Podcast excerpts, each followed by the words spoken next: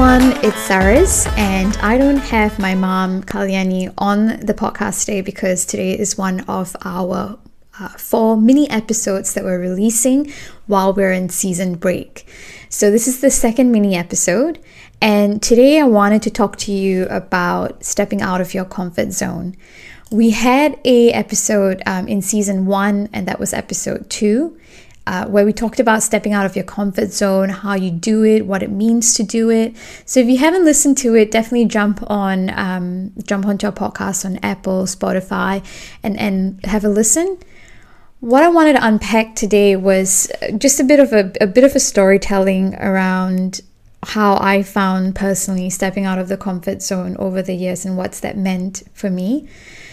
One of the big things that I tend to do in my life, and people who know me well or who are privy to my life know that I have done a lot of things um, from, you know, arts related to uh, businesses and things like that.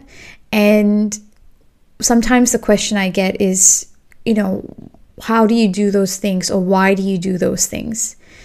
I think initially when I was younger and I did things like the musical for the community center and stuff like that I was never thinking about how others might perceive what I'm doing or how others might view um, some of the, you know, out of the comfort zone kind of projects I was taking on. I was just really excited and it was the thrill of it, it was the excitement of bringing people together. But as I grew older, you do tend to start thinking about what others think of you and how they perceive your successes or your failures, more so your failures, of course. One thing I've learned to do in life that has allowed me to continue to step out of my comfort zone is to not look at my failures as a bad thing. I look at them as I actually bothered or dared to give something new a shot when others might not have tried it. And it may not have panned out the way I had hoped for it to pan out, but I always walk away with new lessons in life, new lessons uh, in, in career and in business, and I take it into the next project that I do. So let's talk about, for example, you know, this podcast.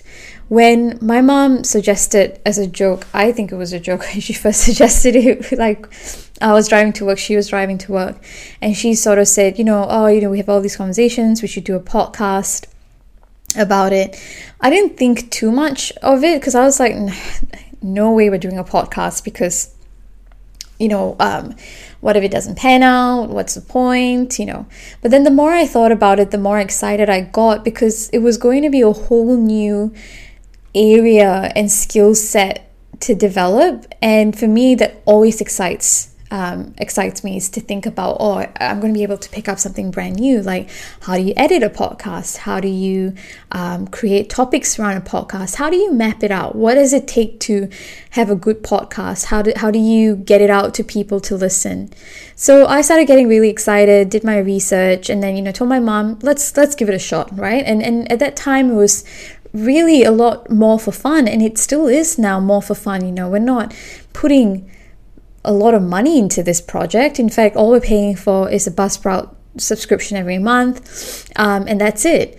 So as we started doing it, there were times when we recorded certain topics, and I thought, you know, what are people going to think about the two of us? And I'm sure there are people listening who have a thousand opinions about how my mom and I are perceived for doing this podcast, but it doesn't matter because I'm just so glad that I'm doing something with my mom that is so enjoyable that we both look forward to on weekends when we get to jump on and record a podcast episode together and share our thoughts and expand what we know of one another. Um, and, you know, if this evolves into something else, then great. And if it doesn't, then we've enjoyed doing what we're doing now for what it is.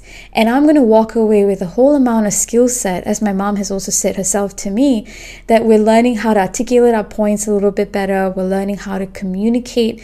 Uh, we're definitely learning that we use filler words. I've definitely learned how to edit a podcast, at least to the best extent I can. And I'm always, you know, um, improving on how I edit them. And so it's it's been a lovely journey and it's been definitely one of stepping out of our comfort zone.